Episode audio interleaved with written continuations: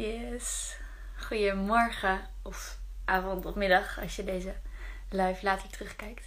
Ik uh, ga zo live met Sanne Mol over ademwerk en emotionele release. Hey Marguerite, fijn dat je weer kijkt. Um, Sanne die komt er nu bij, zie ik. Dus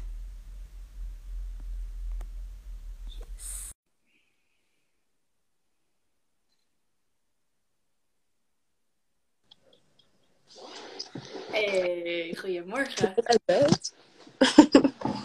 ja, dus dan als, als je uh, naar uit gaat, dan uh, ja. verdwijnt er een stuk beeld, hè? Ja. Maar ik ben Yes. Hey, goedemorgen. Goedemorgen. Fijn, uh, nou, fijn om je te zien. Ja. Ja. Mm, ik deelde net al dat we het gaan hebben over ademwerk en emotionele release. En nou ja, vast nog wel andere dingen die opkomen. Mm maar het is misschien wel leuk dat we onszelf even voorstellen voordat we. Want we hebben allebei volgers waarschijnlijk die nou ja, een van ons niet kennen. Uh, zou jij willen beginnen? Ja, zeker.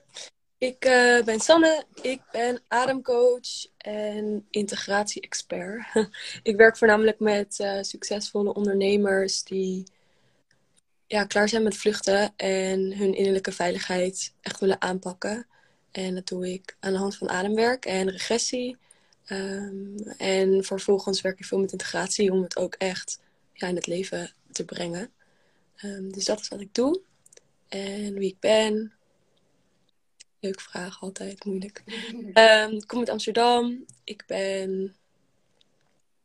Hmm, ik zou mezelf omschrijven als een warm. Mensen zeggen wel eens dat ik een fris persoon ben. mm, ja, denk dat. Nice. En, en integratie klinkt heel goed en interessant, maar hoe, hoe ziet dat eruit? Mm. Wat, wat houdt dat in? Kijk, vaak hebben we een ervaring of een inzicht. En dat blijft dan ergens, of in je hoofd, of als je ergens zit. Maar integratie wil echt zeggen dat je eigenlijk hetgene wat je hebt ervaren, meeneemt in je leven. Zodat je het daadwerkelijk, ja, integratie, zodat je het integreert. Dus implementeert in je leven en dat je daadwerkelijk verandering gaat aanbrengen. Ja. Dus eigenlijk ga je van weten naar ervaren. Ja. En daar begeleid ik mensen mee. Ja. ja. Ja, volgens mij is er best wel veel overlap in wat we doen. Ook hoe we met de adem werken. Like, yeah. Ja, zeker. Ja. Um, nou, ik zal mezelf ook even voorstellen Ja. voor degenen die mij niet kennen. Ik ben Emma. Ik eh, werk als eh, holistisch therapeut. Ehm, ik werk veel met de adem eh, en met familieopstellingen. Maar eigenlijk allerlei verschillende ja, vormen die ik daarin integreer. Dus ik werk ook veel met regressie, met ademen. ehm, met innerlijk kindwerk, delenwerk, hypnotherapie. Het zijn allemaal, ja, is gewoon eigenlijk ook op elk moment aanvoelen, hé, wat is er nu nodig om, nou eigenlijk naar de pijn toe te bewegen. En dat is waar ik mensen in essentie mee help, is eigenlijk, eh, nou ja, bij de pijn te komen en die te doorvoelen en daar uiting aan te geven. Ehm, en dat zijn eigenlijk voornamelijk mensen met hechtingsproblemen. Wat zich uit in burn-out, depressie, eh, bindingsangst, verlatingsangst. ehm, eh, ja, relatieproblemen. Ehm, dus dat is heel gevarieerd eigenlijk, maar in essentie gaat het om, hey, wat wordt er onderdrukt of wat, wat is een schaduwdeel waar ik nog niet, waar ik nog geen contact mee heb en, en ehm, nou ja, wat wil er gezien en gehoord worden. Eh, Mooi. dus wat wil er geïntegreerd worden eigenlijk ook. Ja. Ja. Wat Ja. eh, levert het ze op? Ehm, nou, nou, sowieso zelfinzicht. Ehm, maar ook de, de toestemming om er helemaal te mogen zijn. En daarmee ruimte innemen en gaan, gaan staan voor wie je bent, voor wat je wil. Eh, eh, nou, grenzen aan kunnen geven. Maar vooral ook gewoon echt contact kunnen maken met, hey, hey, wat, wat speelt er nou en wat, wat betekenen deze signalen in mijn lichaam eigenlijk? Ehm, ja, ja, het kan ook, ja, het gaat ook nog wel weer andere kant op. Want sommige mensen die ontwikkelen zich daar, daarin heel erg meer in het spirituele uh, stuk. Um, ja, het gaat echt over worden, worden wie je ten diepste bent. En ja, de een is, uh, heeft daar een ander stukje nodig dan de ander. Dus dat uh, ja, loopt nog wel uit. Ja. Eigenlijk heel holistisch inderdaad. Dat, zo pak je elke, elke laag mee. Ja, precies. Ja. ja. ja. Mooi. Mm, je zei, uh, misschien is het leuk om, omdat ja, het woord heling zo veel om je heen hoort, om daar voor onszelf de eigen betekenis even over te praten. Wat betekent het voor jou, heling? Ja. Ja. Ehm, ja, wat heling voor mij betekent is ik, um, dat er een, een stukje, dus ik, ik denk dat tenzij je verlicht bent en dan nog, dat er altijd wel schaduwkanten zijn, altijd uitdagingen blijven. Dus dat Ehm, dat we in essentie, zeg maar, van, dat onze essentie wel heel is, maar dat er ook altijd uitdagingen blijven. Dus uh, dat het geen, hoe zeg je dat, doel op zich is, maar dat elk stukje heelwording uh, gaat over iets van een pijnstuk, een trigger uit dit leven, uit het vorige leven, doorwerken, waardoor het, nou ja, op het moment dat een, een, een situatie waarin je eerder getriggerd werd, um, nou, het niet meer dezelfde reactie uitlokt. Ehm, dus dat je daarin een stukje gegroeid bent. Uh, dus zowel bewust geworden bent als dat het gewoon ook echt niet meer een oud stuk raakt. Uh, en dat kunnen hele kleine processen zijn. Even iets bedenken. Um, nou, dat je een keertje nee durft te zeggen. Um, of niet meer iedereen voor laat gaan bij de bakker, maar gewoon uh, je plek inneemt, zeg maar. Um, maar dat kan ook een veel groter stuk zijn dat je uh, nou ja, van, je depressie afkomt of, of ja, lichamelijke klachten, dat die verdwijnen doordat je iets doorwerkt hebt. Um, ja, en dus het, zijn, het is elke keer een klein stapje heling en dat is ook weer, hoe zeg je dat? een heling, het helingsproces is voor mij eigenlijk spirituele ontwikkeling en dat gaat je hele leven door ook. Ja. Hoe, uh, ik vind spiritueel ook altijd wel een interessant woord. Mm, omdat er denk ik zoveel verschillende definities van zijn. Wat, hoe zou je dat erin passen in het helingsproces? Dus je zegt het gaat om spirituele ontwikkeling. Mm. Um, nou ja, voor mij is spiritualiteit of spirituele ontwikkeling. Ik, eh, hoe, hoe ik zie dat wij zijn, is dat wij spirituele wezens zijn. Met een, een lichaam en een, en een mind die van alles nou ja, uh, geleerd heeft en doet. Uh, maar dat in, in essentie dat we allemaal één zijn en dat ons, zeg je dat, ons hogere zijn, dat dat eigenlijk alleen maar bestaat uit liefde. Uh, dat dat liefde is. Um, dus het heel worden is steeds meer van het liefde leren en kunnen leven voor mij. Mooi. In essentie, ja. Ja. Ja, mooi wat je zegt ook net met die stukjes terughalen. Ik denk dat dat voor mij heel wording is. Ik denk dat jij, als je hier zit of meekijkt nu, dat je al heel bent. Ehm, ik denk dat, ja, voor mij persoonlijk, ik heb het ook vaak over stukjes terughalen. In de zin dat ik denk dat je, wij spreken hier nu vanuit een volwassen bewustzijn. Um, hetgene wat hier om zich heen kan kijken en kan zien, naast mij zit een plant, dit is een muur, zie ik hier achter me. Alleen vaak zijn er stukken vanuit de kindertijd die we niet doorvoeld hebben, waar dingen zijn waar we uit verbinding zijn geraakt. En als het ware je, je hele volwassen bewustzijn een soort van stukje uit is. Dus mij is heelwording echt het, ja, het stukje terughalen van je jeugd. Dus oké, hey, ik handel hier uh, vanuit iets van mij wat ik weet rationeel wel dat ik het niet zo moet doen, maar toch doe ik het niet. Of hé, hey, dit, dit, voelt helemaal niet als mij. Dat ik bijvoorbeeld uh, jaloers ben of um, ja, inderdaad die afhankelijkheid. Of dat je denkt, ik weet dat ik zacht voor mezelf moet zijn, maar toch lukt het niet. En dat geeft vaak zorg aan dat het nog ergens vandaan komt. En dat we een hele berg met beschermingsmechanismen erom hebben gebouwd. En dat is je cue als het ware om erheen te gaan. En om ja, de pijn die eronder ligt te doorvoelen.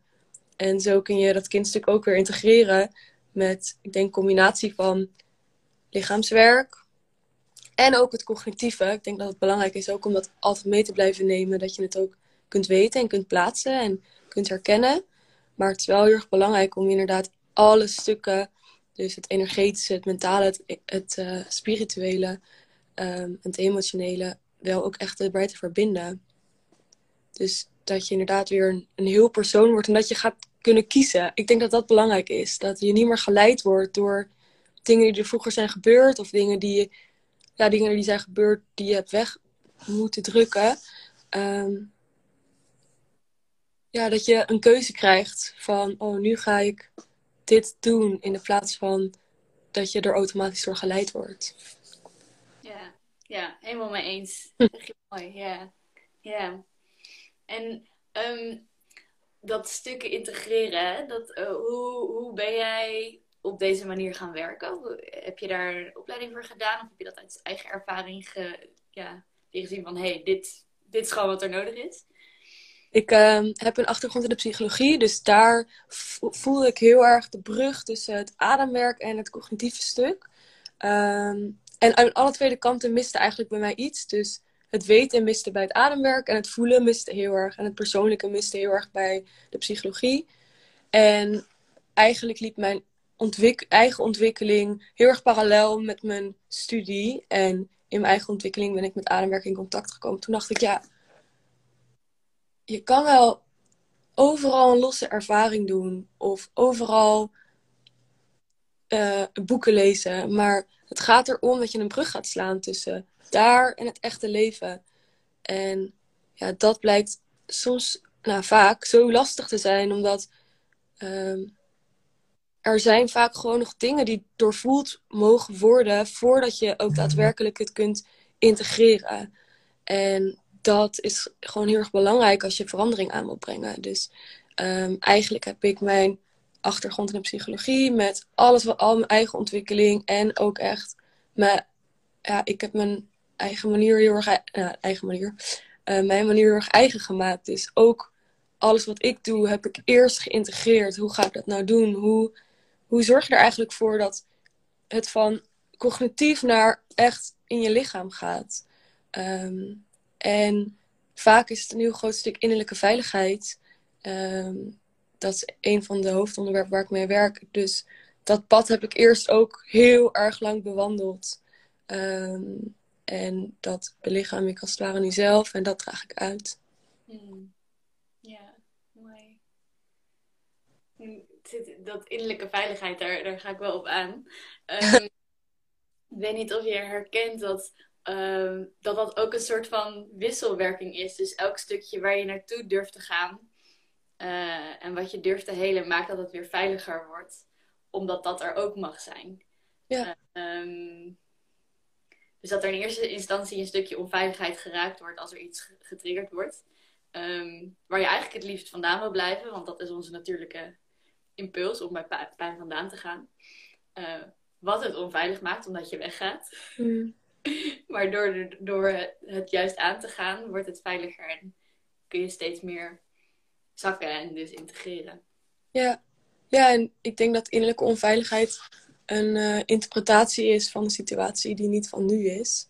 Je bent mm, buiten om je heen is het altijd veilig, behalve als je bijna overreden wordt of er is een inbreker of whatever. Dat is groot verschil, maar ik denk dat inderdaad innerlijke veiligheid een interpretatie is. Dus dat het goed is dat je weet van, en daar helpt de adem heel erg mee, vind ik van.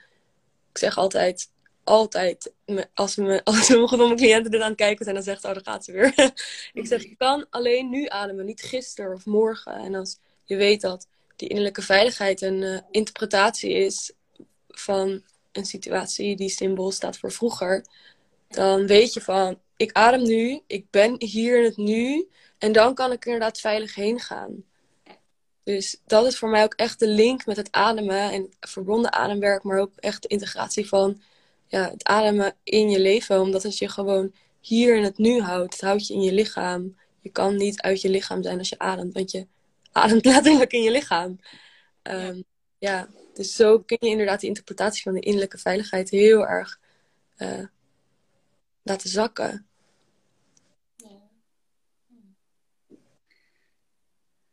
Ja. Ik vind het ook altijd zo fascinerend hoe het lichaam vertelt waar de onveiligheid zit of gezeten heeft. Uh, ik, heb natuurlijk nooit een sessie bij jou gedaan, dus ik weet niet uh, in detail hoe je werkt. Um, maar ik werk zelf ook met drukpunten bij middenrif en de onderbuik, waar gewoon heel veel angst en spanning opgeslagen zit. Um, ja, ik vind dat altijd echt fascinerend om te zien ook wat er gebeurt als je daar de aandacht naartoe brengt. En dat dat juist inderdaad ja. door er met de adem heen te gaan, uh, ja, het veilig is al eigenlijk. Ja, inderdaad. Het is echt het brengen van veiligheid naar de stukjes die onveilig aanvoelen. En dan hoef je er verder niks mee te doen, maar dan leer erbij te blijven, zodat het onveilige stukje eigenlijk een soort van vanzelf kan voelen van, oh, kan ontspannen. Het is onveilig. Ja. ja. Ergens heen te duwen. Ja. ja. En, want jij werkt ook met de verbonden adem, toch? Ja, klopt. Um, ik ben wel benieuwd hoe jij naar kijkt. Want ik merk dat ik eigenlijk dat het sowieso wel verschilt wat iemand nodig heeft. Dus sommigen moeten echt ergens ingeduwd worden omdat ze zo gewend zijn er vandaan te gaan. Dat het gewoon, ja, wat, wat uh, hoe zeg je dat, pittige aanpak Maar dat ik ook eigenlijk steeds zachter ga werken. Dat er eigenlijk, want ik, hoe ik het geleerd heb, is dat je echt volle bak, uh, um, ja, zoveel mogelijk lucht moet, moet nemen. Ik merk eigenlijk steeds meer dat het dat het subtiele werken ook echt heel krachtig is. Ja. Uh, hoe, hoe ervaar jij dat? Mooi dat je zegt. Want ja, verzachting is mijn handelsmerk ongeveer. Komen mij echt de behoefte hebben aan verzachting en integratie. Um, dus ja, ik hoor heel erg wat je zegt. Uh, hoe ik ademwerk zelf ook heb geleerd was... je moet doorademen. Als je niet ademt, dan verzaak je. Eigenlijk best wel een masculine manier. Uh, en van het werk wat ik doe is heel erg trauma-informed. Wat wil zeggen dat ik denk dat je een soort van stretchzone hebt. En als je ergens overheen klapt, of het nou goed of slecht is, dan kom je in een zone waar je uh, ja, getraumatiseerd kan raken of opnieuw. En dat is iets waar je eigenlijk niet heen wil. En wat ik stiekem vaak in ademwerk wel zie, dat mensen te vaak gaan uh, te hard gaan. En dan, dan voelen ze het soms als een extase. Maar dat is, ja, die verzachting vind ik zo belangrijk inderdaad. Omdat het vergt zo'n vertrouwen om te verzachten in de ademhaling. Juist misschien als je weet dat je zulke extreme grote ervaring kan hebben. En dat dat ook een beetje een norm is. Vergt het eigenlijk alle vertrouwen om gewoon te ademen vanuit een plek waar het al goed is. En te vertrouwen dat de adem je vanzelf komt halen. En dan ga je heel erg thuiskomen, denk ik. En dan blijf je eigenlijk heel erg bewust van: ik ben hier. Ik ben zeker aan het stretchen, want als je verzacht, wil niet zeggen dat het makkelijk is. Ehm, ik ben hier, ik ben mijn voet op de grond, ik blijf erbij. Het is spannend, maar ik groei en ik blijf erbij. Ehm, ja, ik denk dat dat een manier is waarop je jezelf niet meer zo snel voorbij loopt ook, als je dat kan trainen. Zeker, ja. Dat is eigenlijk in essentie waar het om gaat, toch? Ja. Erbij leren blijven. Ja, ja, ook... ja. ja. en ik, ik heb... um, ik wilde heel graag dat mijn manier van denken en werken matchte met mijn manier van ademwerk. Dus toen dacht ik, ja, het klopt ook eigenlijk niet dat als ik voor mij persoonlijk, uh, er, zullen, er zullen ook echt heel veel mensen zijn die wel dat, dat meer masculine, dat dat heel goed past. Maar voor mij persoonlijk, het matchte niet. Dus ik mocht echt een manier vinden van, hey, hoe werkt het voor mij? En dat was vreselijk in het begin, want mm. ik was gewend aan het harde ademwerk en die extreme ervaringen en, en de intense verkramping. En toen ik opeens een ademsessie had waarbij iemand zei, San, minder doen, meer voelen. Toen dacht ik, ik weet helemaal niet hoe dat moet. en dan word je zo bang, want dan komt precies hetgene omhoog wat... Het voelde zelfs een beetje als doodsangst, weet je wel. Van, oh, doe niet genoeg. Oh my god, er gebeurt niet genoeg. Maar eh, ja, hoe kan ik nou meer zijn en zonder te doen? En dat is heel erg de essentie van ja, waar de mensen waar ik mee werk mee tegenaan lopen. Gewoon elke keer weet ik dat ik zacht moet zijn, maar elke keer sla ik toch terug in het doen. En dat, ja, voor mij is verzachting echt de opening daarin. Hmm. Ja, mooi en heel herkenbaar wat je deelt. En ja, inderdaad ook dat stuk doorslaan in het doen. De, nou, ja. Ik denk dat heel veel mensen daarin, ja, ik weet niet. Dat is ook gewoon zo hoe onze maatschappij ja. gecreëerd is. Of hoe we, we hebben geleerd te zijn en goed genoeg te zijn eigenlijk. Ja. ja, absoluut. En vaak weet je het wel, hè, van... Ik weet dat de maatschappij zo is, of ik weet dat ik al goed genoeg ben, of ik weet misschien zelfs dat het komt omdat uh, er bepaalde dingen in mijn jeugd zijn gebeurd. Dat bijvoorbeeld ik perfectionistisch ben geworden. We weten het wel, maar toch is het dat frustrerende stukje van het toepassen, dat blijft altijd nog ja, lastig daarin. Mm, ja, zeker. Ja. ja, mijn ervaring is wel ook dat, dat ademwerk en het zeg maar op, op de, de emotionele lagen en soms ook spirituele lagen doorwerken ook maakt dat het ineens wel lukt. Um, dus dat inderdaad wel het bewustzijn nodig is. En soms ook wel het echt, de, de hoe zeg je dat, determination of uh, discipline mm. om, om bepaalde patronen te doorbreken. Maar vaak ook als, als de pijn opgelost is, dan is er ineens iets veranderd in je, in je gedrag, want dan hoeft het niet meer. Ja. Dan, dan is de, ja, de pijn waarvan uit je handelde weg. Dus dan ja, kan er ineens een nieuwe handeling uh, gewoon ontstaan. Ja. Ja, het is echt, ik zeg altijd van, je kan altijd, wat er ook gebeurt, je kan altijd blijven ademen tijdens een ademsessie dan. Dus als, als je eruit wil ademwerk, geef je zoveel metaforen en spiegels over de patronen in je leven. Mm. Je kan altijd blijven ademen, inderdaad. Ja, ja, zeker. Ja, het is grappig, ik, had, ik heb een tijdje geleden de verdieping, de vier dagen verdieping van mijn ademcoachopleiding gedaan. En toen, ik, ik was dat toen midden in de verhuizing, afstuderen. Uh, um, we hadden druk met mijn bedrijf. Het was gewoon echt zo'n oh, super drukke periode. Um, en toen gingen we ook een ademsessie doen. En ik, ik wilde niet. Ik wilde gewoon echt niet. Ik, ik ben al fucking hard genoeg aan het werk. En dat was zo'n doorbraak dat ik gewoon niet hoefde. Niet die verbonden adem aan, aan hoefde te zetten. En dat, dat, hoe zeg je dat? Dat ik mezelf die toestemming ook kon geven. Van, ik kan gewoon zijn en inderdaad ademhalen, maar. Dus ja, mooi. Ja, en daar gaat het echt om. Hè. Als je dit vertelt, dan, zeg, dan doe je al zo. Die uitademing, altijd als mensen dan tegenover me zitten en dan doen ze zo. Ja, en dan denk ik, dat is het. Want dat is wat je wil doen. Dat is het, het mogen loslaten. Van, Precies. Ik zie van, ik wil helemaal niet harder. En dan, oké, hoe, hoe kan je een manier vinden waarop je kunt zijn op de manier die op dit moment bij jou past? Ja. Zo leer je ook heel erg jezelf accepteren en leer je ook voelen en echt ervaren van het is goed, je bent veilig als je, als je gewoon bent, in de plaats van dat je ergens heen moet. Dat mm, maakt je nog veilig. Ja. ja. Ja, en ik heb inderdaad ook wel de ervaring dat. Uh, um, wat wil ik nou zeggen? Het, het, inderdaad het ergens heen willen, maar ook het harder moeten ademen. Er moet wat gebeuren. Dat we uh, zijn zo gewend om, om naar prestaties of resultaten toe te werken. Terwijl dan, je dan eigenlijk uh, ja, weer in je eigen patroon meegaat. Ja, want dat is het heel vaak. Hè. Um, ik weet nog namelijk dat ik maak volgens mij stories over uh, verslaving aan emotionele release. En dat jij vanuit daar zei van, oh, misschien kunnen we een keertje live gaan en je nu over kletsen. Oh, dat klopt, ja. ja. En toen dacht ik, ja, dat, want wat je nu zegt, dat is ook echt zo. Het, het, um, wat ik vaak zie, ik heb er een post over geschreven, ik zal hem wel een keer opnieuw delen. Ja. Uh, dat, ik zeg wel eens, soms denk ik dat al je emoties en alles wat er binnen in je speelt kinderen zijn. Stel je voor, even deze, dit gedachte-experiment.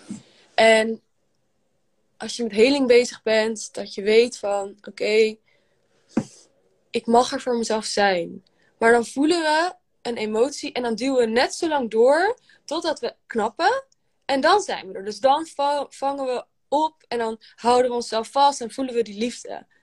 Maar als je dan weer teruggaat naar kindvoorbeeld, denk ik wel eens, oh, goed, je hebt dus een kind die nu gevallen is, laten we zeggen, of gebroken is en het huilen is, die hou je niet vast. Dat is heel fijn. Maar besef ook dat jij degene bent die dat kind zover heeft gekregen dat hij moest huilen. En dat klinkt misschien een beetje gek, maar het is voor mij wel heel erg tekenend van wat nou als je dat zou kunnen draaien en er aanwezig zou kunnen zijn met de adem, met het voelen dat je goed genoeg bent, zodat dat kind, al zijn de, de emotie die er is, ehm, als het er klaar voor is, naar boven kan komen en dat het weet, ik ben er om je te ontvangen. Hmm. Ehm, en dat is denk ik zo'n groot verschil in hoe je het leven aanvliegt en hoe je met jezelf omgaat. Begrijp je dan wat ik bedoel? Ja, zeker. Ja.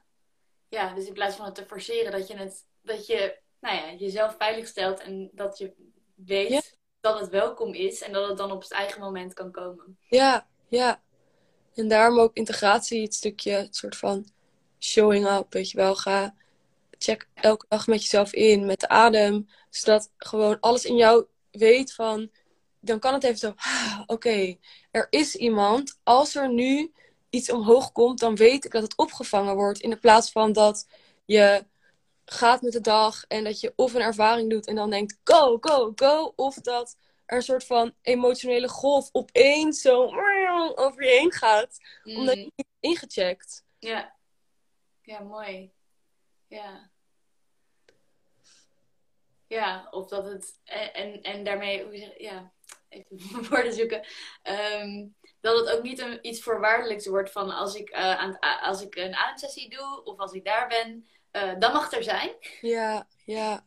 Uh, maar nee, nu komt het niet uit. Ja, en, ja, dat is precies wat het is, die voorwaardelijkheid. Want als je dit zo zegt, stel je voor, je zou dit zeggen over jezelf.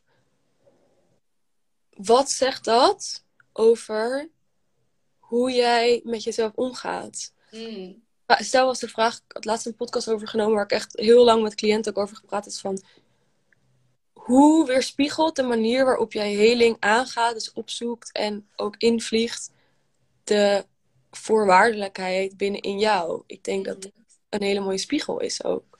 Ja, absoluut. Ja. En dat is natuurlijk ook weer, tenminste in, in mijn sessies, juist ook het proces. Um, die voorwaardelijkheid aankijken. Ehm, en wat ik, wat ik vaak doe, ook is als, als iemand nou ja, in zo'n stuk zit, is van oké, okay, zet maar eens een tweejarige meisje of jongetje hier neer. Zeg het daar maar eens tegen. Als het weer niet goed genoeg doet. Het gefaald heeft. Kijk maar eens of je het over je lippen kunt krijgen. Ja. Ja. Ehm. Ja, en pijnlijk is vaak dat we het geloven. Hè? Dat is mm. een afweermechanisme. Dan komen we bij een kern uh, overtuiging zoals er is iets mis met mij of ik doe het niet goed of ik kan het niet aan of ik hoor er niet bij. En dan geloven we dat ook. En dat is een van de sterkste beschermingsmechanismes. Want ja, dan kan je aan de slag gaan met affirmaties wat je wil. Of tegen jezelf zeggen, ik doe het wel goed. Of ik ben wel goed genoeg, ik hoor er wel bij. Maar dan blijf je eigenlijk in gesprek met het beschermingsmechanisme. Terwijl ja. zelf beschermt nog de pijn die eronder ligt. Namelijk je ouders konden je niet tegemoet komen. En het is makkelijker om jezelf de schuld te geven dan mensen die jouw leven proberen, ja, jouw leven even de schuld te geven. Ja, precies. Ja, ja want die, uh, die pijn of inzicht dat je ouders uh, niet zo goed zijn en eigenlijk geen God zijn, niet veilig zijn, die is nog veel beangstigender dan jezelf ja. leven. Ja. ja, dat is vaak de pijnlijke waarheid waar mensen weinig herinnering aan hebben, denk ik. Ehm, al helemaal als je voelt van, oh, ik heb eigenlijk een hele goede jeugd gehad. Ik weet niet zoveel meer van mijn jeugd. Maar ik, mijn ouders waren zo lief. Ik heb helemaal geen problemen gehad. En ehm, het gebrek aan herinneringen wijst vaak wel naar verdringing. Mhm. Al helemaal als het gecombineerd is met gedrag of gedachten die je niet helemaal kan plaatsen. Ja. Dan hoeft er niet iets heel groot traumatisch gebeurd te zijn. Ehm, maar kan het een opeenstapeling zijn van bepaalde dingen waarin je je behoeften gewoon niet vervuld hebt gekregen. En dan, Precies. Ja, en emotionele verwaarlozing, dat kan ook in hele kleine dingetjes zitten. Maar als dat consequent gebeurt, als dat bijvoorbeeld verdriet er niet mag zijn of boosheid, ehm, dan kun je inderdaad nog zoveel leuke dingen gedaan hebben en nog zo'n goede band hebben met je ouders. Maar dan is er wel een stuk wat nou ja, waarschijnlijk afgesplitst is of wat er niet heeft mogen zijn. Ja. Ja. zeker. Ja, en zolang je niet daar afstand van durft te nemen en ook hmm, iemand hebt om daarnaast mee te zitten en dat te doorvoelen, dat is het ook al echt. Want ik denk als een van de belangrijkste dingen die je als kind hebt, is dat je als kind, echt als jong kind, ben je gewoon niet in staat om bepaalde emoties, heftige emoties zelf te doorvoelen. Daar moet altijd een ouder bij zijn. Ehm, omdat het anders Een zijn waarin dat. Oh, ja, je kent geen tijd of geen ernst als kind. Dan kan je relateren of reflecteren op. Ja. Dus ik denk dat dat het belangrijkste is van... Vaak denken mensen, ik doe het wel zelf. Het kan ook echt tot op zekere hoogte. Want ja, jij en ik ook. We hebben hartstikke veel zelf gedaan. En oh, superveel inzichten, superveel gegroeid. Maar het is altijd, en misschien juist wel als je zo op de weg bent... dat die stukken vanuit dat pijn van de kindertijd heb je simpelweg gewoon iemand nodig die geankerd is hier in het nu, die tegenover jou zit en waarbij je dat kan doorvoelen. Ja. Uh, en zo kun je dat helen. Ja, totdat je die, die liefdevolle ouder. Nou, tenminste, sommige mensen, denk ik, zijn daar al wel dat ze het zelf kunnen. Maar daar dacht ik net ook nog iets over. Maar vaak is het ook juist het proces van veilig worden, zodat je voor die kleine kindjes, die kleine stukken in jezelf, er kunt zijn in die space kunt ja. holden. Um, maar die, uh, ik doe het zelf wel of ik kan het wel alleen, is vaak ook een, een, Hmm. een trauma-response gedachte. Want ja, uh, als papa en mama er niet zijn, nou weet je, dan doe ik het zelf wel.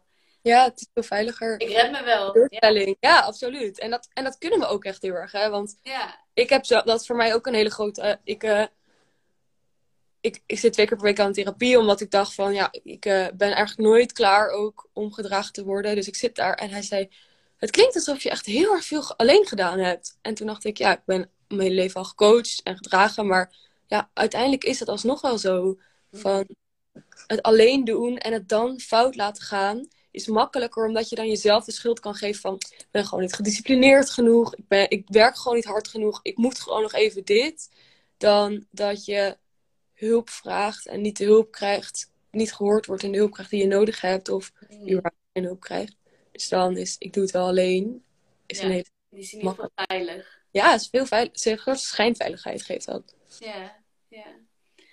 Ja, en over ouders dacht ik net ook nog, er, er zit vaak zo'n enorme loyaliteit naar ouders, dat het ook, um, ik zie heel vaak, zeker, ik geef die anger release workshops ook, ik je wat voorbij zien komen. Ja. Dat, en die ken ik van mezelf trouwens ook, daar zit een oefening in één op één, uh, met dat je echt je boosheid eruit mag slaan met een, um, nou ik weet eerst met een mattenklopper, maar nu nog met, Mm. ja, dan heb je een beeld ervan. En dan ga ik tegenover diegene staan van, nou ja, kom maar op, zeg het maar, mag schelden en slaat er maar uit en geef er maar geluid aan. Um, en dat heel veel mensen in eerste instantie zeggen, nee, dat kan ik echt niet maken. Nee, nee, ik heb zo'n lieve moeder en ze doet alles zo goed en ze is zo zorgzaam. Ja, nee, ik, maar ik ben gewoon echt niet boos. Ik ben, nee, nee. Um, en daar zit zo'n blinde loyaliteit aan. aan uh, ja, zeker als boosheid of een andere emotie dan uh, er niet heeft mogen zijn. Van ja, maar als ik dat ga uiten, dan uh, laat ik eigenlijk mijn moeder in de steek of mijn vader. Ja, dat is vaak. Ja, we denken dat, dat, dat um, erkennen dat er ook iets fout is gegaan. En dat helemaal voelen, dat dat iets wegneemt van de goedheid van de mens. Ja. In plaats van, dan wordt het of-of in de plaats van en-en. En ik wil niet zeggen dat vaak in het helingsproces verandert de relatie tot je ouders ook best wel of tijdelijk. Ja. Um, omdat je dat soms nodig hebt om dat volledig te erkennen. En ook je eigen, ja, die erkenning ook echt naar jezelf te geven. En daarin de compassie te vinden. Maar het is ook echt en-en. Ik kan... Mijn ouders zijn schatten. Dat is echt zo. Het zijn geweldige mensen. Maar ik zie ook echt... Ik ben ook heel boos op ze geweest. En Hmm. dan daar. En het andere is dan hier. En dat het is echt en-en, zeg maar. Ik denk Ja. dat... Ja. ja, en juist de boosheid, het verdriet, dingen over vroeger staan vaak in de weg om een echte verbinding aan te gaan met Ja. hen. En wat zich dan uit in andere relaties. Ja, ja, absoluut. En ook... Ja, het zit inderdaad ook in de weg gewoon van je eigen heling dan. Van je eigen heelwording. Ja. ja, ik zeg ook wel vaak van ja, niemand komt er zonder kleerscheuren van af. Want ouders kunnen niet goed, niet 100% perfect doen. En dan heb je ook nog eh, leraren die shit kunnen doen. Je kunt gepest worden. Er zijn allerlei verschillende dingen die impact kunnen hebben op hoe je je ontwikkelt. Ja. Ehm, dus dat is ook eigenlijk nog steeds dat, dat kindstuk van een, een ouder die, nou ja, die, moet die is perfect of zo. Eh, want als, ja, als klein kindje in de droomwereld, dan zijn je ouders echt eh, koning en koningin natuurlijk. Ja. Mm. Ja, dat is ook een, een, een oud stuk waar dan bewustzijn op mag komen van, oh ja, maar mijn ouders zijn ook gewoon wie ze zijn. En die dragen ook hun eigen shit met zich mee. Ja. Ehm, ja. Dus de verwachting dat je ouders perfect zijn, die... Ja, het is eigenlijk wel heel bevrijdend om die los te laten. Juist. Ja, absoluut. Ja, absoluut. En hetzelfde geldt natuurlijk voor eh, heel lang blijven hangen in dat je ouders alles verkeerd hebben gedaan. Dat is ook vaak een Mm. mechanisme om de pijn niet te hoeven voelen. Ehm, dan verplaats je eigenlijk gewoon het, de pijn naar buiten. Ja, absoluut. Dus heel erg in dat slachtofferstuk Ja. blijven hangen. Ja. Ja. Ja. Ik denk des te belangrijker soms denk ik wel is van... eh, dat heeft iemand ook al eens tegen me gezegd van... Ben je nou niet echt bezig met hele pietluttige dingen, weet je wel? Van... eh, dat een leraar een keer tegen je heeft gezegd van... Nou, nu moet je even je mond houden, want je praat veel te veel. En dan denk je, nou, boe, weet je wel. Maar ehm, ik zou zeggen, het kunnen ook hele pietluttige dingen zijn. Maar zolang jij er nu last van hebt, is het belangrijk genoeg om eraan te werken, denk ik. En ik denk ook dat dat de reden is dat ja, je werkt aan je eigen veiligheid ook. Want dat is natuurlijk nou niet het doel, maar wel ergens waar je heel veel resultaten in kan halen, is dat je op een gegeven dat je ook een eigen veilige basis creëert. Ehm, maar ik denk niet dat dat wegneemt dat je dan klaar bent met gedragen worden. Dat denk ik wel eens. Denk Mm. Dat ook wel is van. Maar ik voel nu eindelijk dat ik goed genoeg ben. Heb ik het dan nog wel nodig? Ja.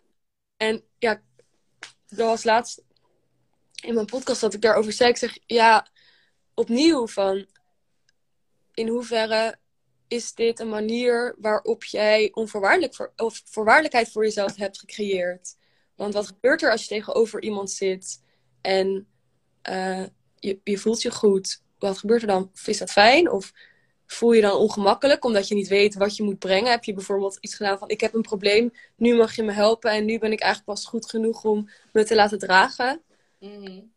Ik, Ja. denk, niet, ik denk dat het een heel doorlopend proces is, juist als je ook andere mensen draagt. Ja, absoluut. Ja, en voor mij is er ook wel een belangrijk verschil tussen ja, je laten dragen mm, of je, je laten steunen in ieder geval en begeleiden. En, en ja, dus begeleiding krijgen en, en een veilige bedding hebben. Of iemand anders je problemen op laten lossen. Ehm, en, en er zijn ook wel mensen, wel veel mensen natuurlijk, die op het begin van hun helingsproces die neiging heel erg hebben. Of, en dan onbewust natuurlijk, hè. Dus niet expres eh, naar iemand toe gaat en hier los mijn shit maar op. Maar dat is soms wel de houding natuurlijk. Ja. Ehm, ook vanuit kindstukken die gewoon heel graag gezien en gehoord en gedragen willen worden. Ehm, dus daarin ook het onderscheid van, hé, hey, je draagt het zelf, je doet het zelf. En je, mag, je, je hoeft het niet alleen te doen. Ja. En inderdaad, ook als, het, als, je, als je je lekker voelt, dan kunnen er nog steeds dingen zijn waar je graag naar wil kijken. Of die je gewoon even wil delen met iemand. Want ja, in essentie ver, verlangen we allemaal naar die verbinding van gewoon ja, delen en gezien en gehoord worden in, ja, in alles. Ook in de, de mooie en succesvolle stukken natuurlijk. Absoluut. Ja, absoluut. En ik denk dat dat precies de reden is waarom je je therapeut je echt ook mag blijven laten dragen. Omdat er zullen altijd mensen zijn die hopen dat jij alles gaat wegnemen. Of dat ze een uitweg zoeken vanuit hun eigen soort van misery. Ja, En ik denk dat het jouw uitnodiging altijd is als therapeut of als coach of hoe je jezelf ook noemt, dat je dat voelt en ook niet meegaat in de patronen van de helper. Mm. Dus dat je, ook al is die trigger aanwezig, hè, want kijk, wij zijn ook mensen, dus er zijn altijd mensen die, waarvan je voelt van, oh wow, ik merk dat je aan me trekt. Of misschien zelfs, ik wil je niet helpen, maar opnieuw de adem van, adem er doorheen en kies ervoor om niet op die trigger in te gaan. En als het blijf als het ware in je centrum, want ik, het zou zo zonde zijn als, als je iemand zo'n mooie kans geeft op heelwording en op volwassenwording. En dat je ehm, vanuit een eigen patroon de urge voelt om te helpen. Mhm. Want dan hou je iemands patroon eigenlijk ook heel erg in stand. Ja. Dus daar zit ook een heel groot stuk verantwoordelijkheid van de coach, denk ik. Ja, zeker. Ja. Ja. Ja. Ja, en dan van de cliënt om het ook aan te nemen. Ja, ja, en uiteindelijk is dat natuurlijk volledig aan de cliënt zelf. Ik bedoel, sommige mensen die zullen dat niet aannemen en die zullen op zoek gaan naar, naar nog iemand anders. En misschien zullen ze ook wel iemand vinden die dat wel tijdelijk voor ze doet. En dan leren ze alsnog al heel veel. En dan komen ze misschien later bij iemand die dat niet geeft. Dat is ook een heel proces. Mm. Ik denk dat het enige wat jij kan doen als coach is zeggen, is je eigen rotzooi opruimen als het ware. En Ja. niet, ervoor kunnen kiezen, zodat je, ja, zodat je kan kiezen om niet op die triggers in te gaan. Ja. En dan vanuit eer, alle eerlijkheid in jouw centrum kunnen geven van, hé, hey, ik merk dat je aan mij probeert te trekken. Waar komt dat vandaan? En klopt dat? Eh, kunnen we daar naar kijken? En ben je bereid om daarmee te werken? Hoe eng het ook is. Ehm, en dan kan iemand gewoon zeggen ja of nee. Dat is verder ook bij diegene. Ja, precies. Ja. Ja. Ja, maar de verantwoordelijkheid inderdaad houden waar die, waar die hoort. Ja. Ja. Hey, ik ben wel benieuwd. Waar zie jij jezelf over een jaar of vijf? Als je Ja. iets over zou willen delen. Oh, ik had laatst een event. En ik had er nog over met iemand. En toen dacht ik echt, oh, ik vind het zo'n moeilijke vraag. Ik ehm, voel altijd heel sterk, eh, altijd in mijn hoofd, is eh, we need better leaders. Eh, ik werk eigenlijk alleen maar met andere coaches en psychologen, healers. Omdat ik heel erg sterk voel van, ja, we need better leaders. En daarmee bedoel ik niet dat ik iedereen nu niet goed vind. Juist niet eigenlijk. Juist, ik zie zoveel potentie en ik zie zoveel, eh nou, laten we het even nood noemen. Mm. Dat dit hele stuk waar we het net over hadden, over je eigen rotzooi opruimen als coach, ook je eigen veiligheid kunnen voelen. Niet je cliënten nodig hebben om jouw bestaansrecht te laten doen, laten voelen. Niet eh, jouw eigen waarde laten afhangen van de resultaten. Ik bedoel, natuurlijk mag altijd blij zijn met de resultaten, maar dan maak je eigenlijk ja, dat je er niet van afhankelijk bent in ieder geval. ja, dan ben je er eigenlijk niet volledig voor je cliënten, maar dan ben je Ja. er ook voor jezelf. Ja. Eh, en het belangrijkste vind ik ook dat ik zie hoe eh, grote gifts iedereen eigenlijk heeft. En wat ik helaas ook nog heel erg zie, is dat mensen dat op een manier doen die niet duurzaam is vanuit het zenuwstelsel. Dus bijvoorbeeld terugvallen in het streven. En dat komt van ergens vandaan. Dat is echt niet erg dat je dat hebt. Ehm, dus waar ik mezelf zie over vijf jaar is... Ik wil een soort movement creëren van mensen die... Van coaches die elkaar supporten en ook hun eigen rotzooi opruimen. Dat doen ze natuurlijk nu ook al. Daarvoor ben je dat, denk ik. Maar duurzaam leiderschap. Mm. Dat zie ik graag. Mm. Mooi. Ja. Jij? Ja, ik vind het ook een hele moeilijke vraag. Ik weet ook eigenlijk niet of ik er een antwoord op Anders doe je nog aan mij. ja, nee, maar ik, ik vind het wel leuk om... Ik heb er wel, ik heb wel ideeën, maar niet een, een, een focus van daar wil ik over vijf jaar staan. Ehm, en dat is ook allemaal weer een beetje zo... Ik, ik ben er een beetje opnieuw zoekende in van... Hé, hey, waar, waar wil ik eigenlijk heen? Wat, wat, wat doe ik eigenlijk en klopt dat nog? Het voelt alsof daar weer iets in mag ja, iets in mag shiften. Um, maar uh, ja, waar ik nu een beetje op aan het invullen ben, is het, stuk uh, uh, gelijkheid, ongelijkheid. Um, hoe ik daarin iets zou kunnen doen met heling. Um, en daar ben ik eigenlijk nog niet echt uit. Maar ik, ik heb eigenlijk al best wel een tijdje een droom om, met, uh, om opstellingen te gaan doen binnen de politiek. Mm. Uh, dus echt wereldopstellingen of politieke partijen. Ik denk als ze een, uh, met die, met die hoe zeg je dat? Met de formatie een opstelling hadden gedaan, dat ze er binnen een week uit geweest waren. Nee. Wat zo moeilijk niet is. mm. dus, dus daarin kriebelt er wel iets. Um, en, en dat daar, ja, ik zie, daar, daar zit natuurlijk zoveel ego en zoveel pijn waarvan uit er geregeerd wordt. Um, en hoe mooi zou het zijn als daar meer vanuit het hart gekozen kan gaan worden en vanuit, hé, hey, wat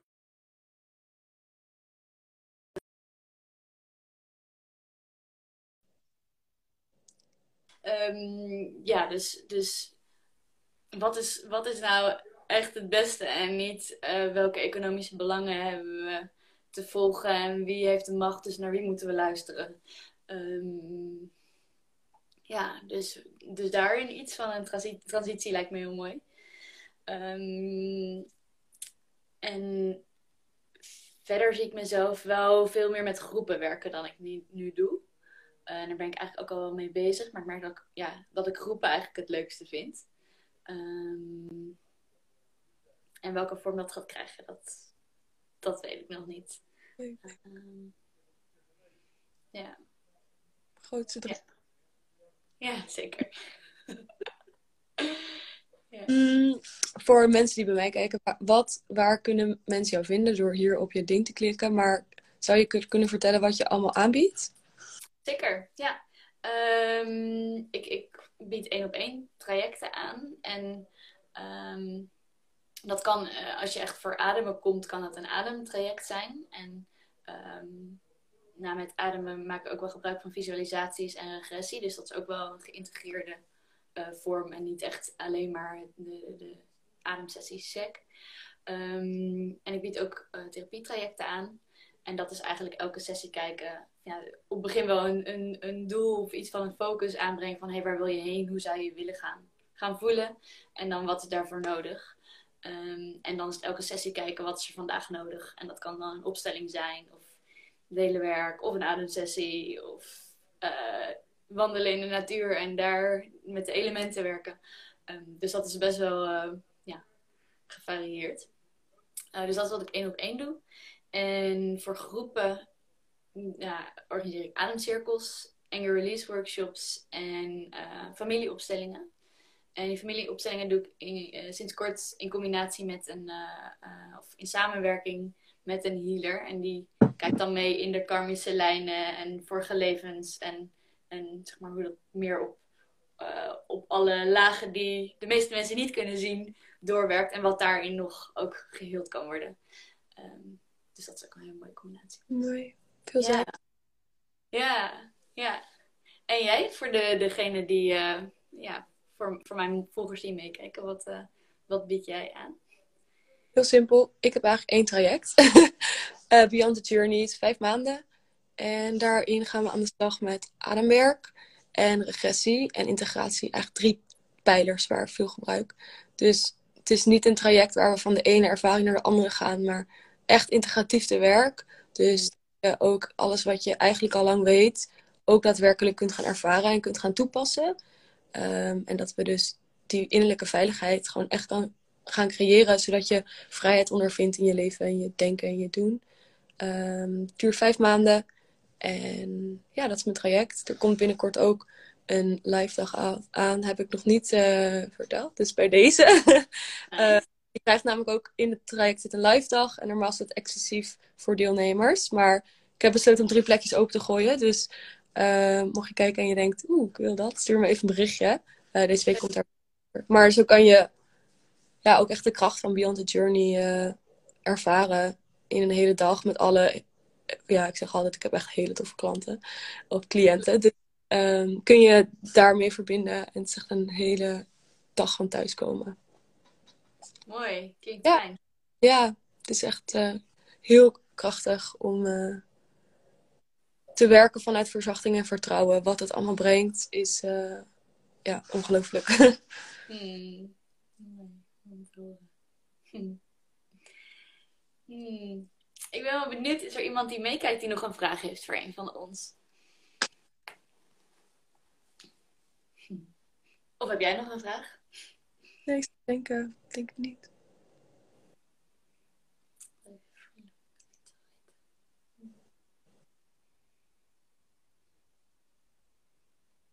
Nou, ik heb misschien nog wel één vraag. ik weet niet of je een antwoord vragen. Um, wat is voor jou echt een, een omslagpunt geweest in je eigen, in je eigen proces? Hmm. Um, het zijn wel meerdere geweest. Ik heb um, drieënhalf jaar geleden een burn-out gehad. Dat was wel echt een groot omslagpunt voor mij. Omdat mijn leven zat zo vol en mijn ontwikkeling spiritueel en in mijn hoofd begon zo te groeien en dat wilde zoveel ruimte innemen. Ruimte die er eigenlijk helemaal niet was. Ehm, samen met overtraining uh, knapte dat gewoon. En dat was, ja, dat is gewoon echt een omslagpunt. Omdat je beschermingsmechanismen zijn zo soort van uitgelubberd als een elastiekje. Mm. Dat je die ook niet meer kan gebruiken. Dus dat is een uitdaging om jezelf helemaal opnieuw te reinventen als het ware. Uh, ik heb er heel veel hulp bij gehad en daar ben ik echt heel dankbaar voor. Dat is echt een groot omslagpunt voor mij geweest. Ik weet ook echt, gaat nooit in mijn leven meer gebeuren.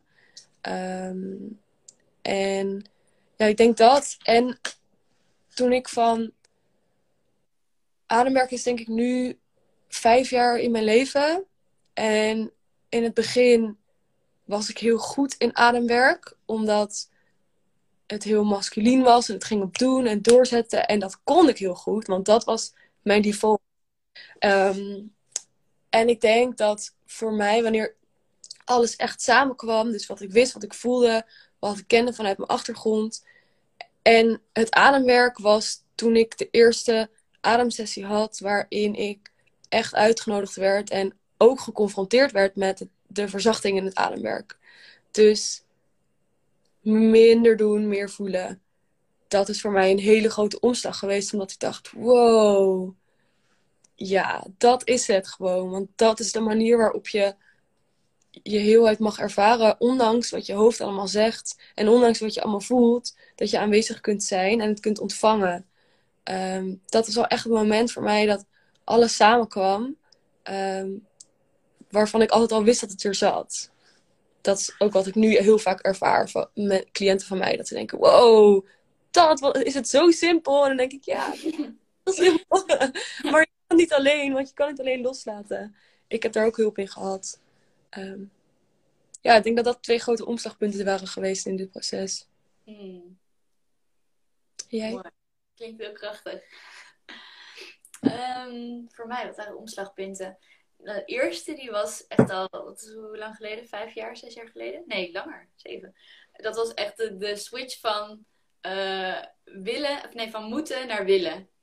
Uh, dat was eigenlijk heel simpel. Dat was, gewoon, was bij een therapeut de intake en die zei: Klinkt alsof jij heel veel doet vanuit moeten. En ja, ik doe alleen maar dingen vanuit moeten en wat ik denk dat hoort en wat anderen willen en wat goed is voor mijn carrière. En Ehm, dus dat was voor mij echt een groot omslagpunt. Want toen ging ik ineens kijken, maar wat, wat wil ik eigenlijk? En waar wil ik heen? En toen ben ik van alles gaan uitproberen en doen gewoon wat, wat goed voelde. En dat doe ik nog steeds. Ehm, en tweede grote omslagpunt, dat was... eh, ik heb een, een intensief groepstherapie-traject gehad. En daarin ben ik echt helemaal in de war geraakt. We hadden het al over, over die ehm, eh, overtuigingen van... Hé, maar waarom doe ik... Waarom zeg ik dit tegen mezelf? En waarom is het niet goed genoeg? En de- ik snapte er niks van. Want ik, ik, ik was ook trots op mezelf. En ik zag dat ik super getalenteerd en alles was. Maar waarom voelde ik het dan niet? En het moment dat dat soort van uit elkaar knalde, toen kwam er ineens ruimte om echt te gaan geloven en te voelen. ehm, het is echt, ik, doe het echt goed. Dat was, eh, eh, ja, gewoon echt een, een, een diepe landing in mezelf en die veiligheid waar we het over hadden ook. Ehm, dus dat was eigenlijk de derde. De tweede en de derde ehm, was tijdens een ayahuasca-ceremonie. Eh, Eigenlijk die hele ceremonie. dat was een soort van de kers op de taart. En voor de mensen die daar nu nieuwsgierig over worden, als je daar echt iets over wil weten, moet je maar even een berichtje sturen. Heel in het kort, ik heb fantastische ervaring gehad en ik zou het niet aanraden. Ehm, Ook altijd. wat zei je? Ook altijd. Ah, mooi. ehm, maar dat was echt zo'n diepe landing in mezelf. Van echt de, krochten van mijn ziel aankijken. En alles wat nog tussen het meisje en de vrouw in stond eigenlijk loslaten. Waarvan uit de vrouw geboren mocht worden. En die kon ineens ook eh, met energie werken en met, met healing. En dat heb ik eigenlijk nog helemaal niet genoemd. Daar ben ik ook wel mee bezig. En dat is dus ook wel in transitie van hoe ga ik dat nou integreren. Ehm, en wat klopt daarin en wat is de essentie en wat is ook gewoon bullshit die ook bij de ayahuasca bijvoorbeeld, de droomwerelden waar je in terecht komt van wat is waar, wat klopt en, en wat is eh, spiritueel ego of nou ja, alles waar je, waar je niet mee wil werken. Ehm, maar dat was dus ook een hele belangrijke opening en kantelpunt. Mooi. Ja. En misschien eigenlijk nog wel de vierde. Ik nog eentje. Maar dat is meer mijn eigen, ja, dat is ook ontwikkelingsproces. Want als, als coach, therapeut ben je ook ondernemer. Als je voor jezelf werkt. Ehm, en het moment dat ik echt ging staan, en dat is nu ongeveer een jaar geleden eigenlijk pas. ehm, van, ik ben, ik ben echt goed in wat ik doe. En mensen zijn echt welkom. En eh, ik kon het eerder wel zeggen en wel willen, maar ik voelde het niet. En het moment dat ik dat echt voelde, ehm, ik weet niet, dat was ook wel heel bekrachtigend. Ja, En toen ging mijn praktijk ook ineens lopen. Leuk. Heel Ja. mooi. Ja. Hey, als afsluiting. Ja. Eh, Ik denk dat de kern van dit allemaal ergens is, van dit gesprek, van dat je van weten naar voelen kan gaan, van weten naar ervaren.